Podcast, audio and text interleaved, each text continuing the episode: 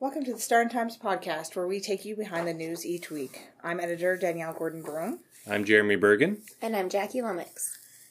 On Monday, I attended the annual Remembrance Day service, and as always, I was thrilled to see the Veterans Hall packed full. It was nice to see the Canadian Rangers and the Stampeders join in with the march to the cenotaph, along with the other uh, community uh, leaders and the cadets, the veterans, the RCMP, and everybody that takes part in that. Uh, this year's theme was ordinary people doing extraordinary things, and in addition to the the message that Bob Lewis presented, there was also three guest speakers that were on hand. Um, they all shared really impactful messages. It was so much so that I, I actually ended up writing my editorial about uh, one of these messages that was talked about there. And you can find that on uh, A4 of this week's paper, as well as our coverage of the ceremony, which ran on A2. Then, because Jackie was off on the weekend, my name appeared in the sports section a lot more than usual. Our volleyball teams had come off of fairly successful tournaments, and we're looking forward to yesterday's interzone tournament in Dauphin, Unfortunately, neither team will be moving on to provincials, but they both had solid seasons that they're going to be able to use to build on next year. Last week, I attended a Town of Swan River meeting. Uh, one of the things that they had on their agenda was the discussion of whether or not they were going to pay their rise bill. Uh, they were outed last month by a Swan Valley Rise press release that they were the only municipality of the four that had not yet paid any of their bill, even though they resolved to earlier in the year. They still had some lengthy discussion about how that was going to happen, and they didn't even make a decision by the end of the meeting. So we'll have to uh, stay tuned for the next council meeting to decide to see whether or not they pay their bill. Yesterday was the deadline to apply for the Celebrate 150 grant that is made available through the Manitoba 150 program to honor Manitoba's 150 years of Confederation.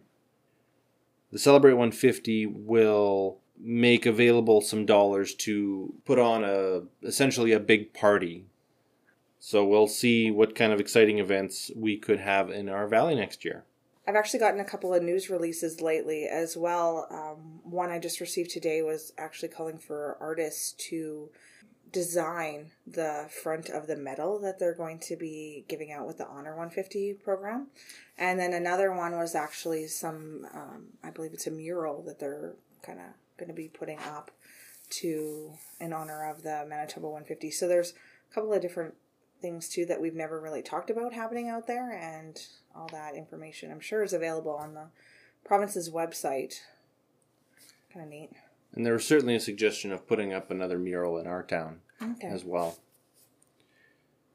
I also wrote an article honoring the Westwood Inn owner and manager Frank Kotecki, who has worked in senior management for 25 years, and he received a little bit of recognition from the Manitoba Hotel Association. And I think that's actually going to be uh, featured in the Brandon Sun. They have a rural roundup section that they do. And I got a call, um, I guess on Tuesday, that they wanted to include that in there. So we may be seeing a picture of Frank in the Brandon Sun as well.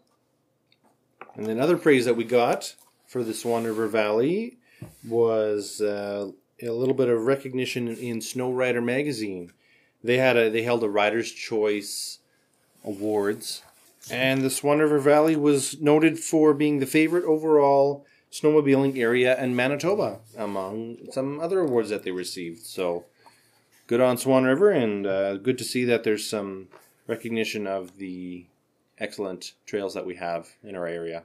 I think that's actually one of the things that Frank mentioned when you were speaking to him as well about, you know, the Westwood Inn and how their winter business has increased so much with this kind of recognition of of our trails in the valley. Certainly, the winter used to be a little bit more of a dead time, but now with a lot more snowmobilers coming into town, the Westwood gets a lot of business in uh, those winter months. All right, well, it's another busy weekend in the valley. Uh, for anyone who says there's nothing to do, you are very, very wrong because we are keeping Jackie busy all weekend long. is definitely making up for my weekend off last weekend. There's the turkey shoot on Saturday that starts at 11 and goes to 1:30.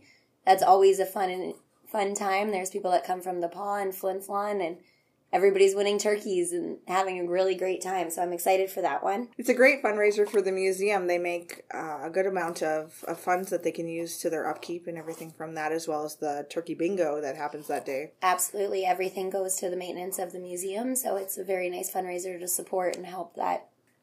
Um, there's also the Toys for You drive that's happening on Saturday. So I'm excited to go and take pictures. Last year they had all the toys packed into a cruiser car. It was very fun to see the generosity of our town come together and help support those that need a little bit of help.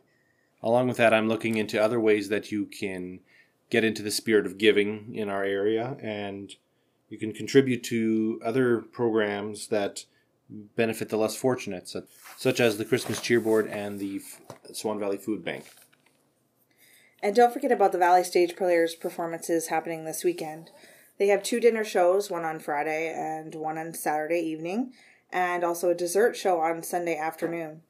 The performance this year is the Big 5 0, and I'm sure it'll be highly entertaining as it is usually. Unfortunately, I've been out of town the last few years and haven't been able to attend. But back when our very own Jeremy was uh, one of the stars of the show, we went as an office and we had a really good time that year. It was uh, hilarious and it was just a great evening. Certainly, and it's uh, it certainly is a lot of fun being a part of those shows. I haven't been able to be a part of them for the last couple of years, but uh, certainly fun to participate and fun to go watch later on. We have a surprising amount of talent in our community, and it's it's great to not only support what they're doing, but also their the cause that they are supporting. This year, it is the uh, local curling rink, and um, we all know that people of all ages in our valley use that facility, and it's a, a great help. They've had a, numerous uh, upgrades that they've had to do in the last couple of years, and I think a little extra funds is going to be very much appreciated by them. That's all for this week. If you liked our podcast, be sure to follow us through your favorite podcast listening app. You can also find us on the host site of anchor.fm slash svstar.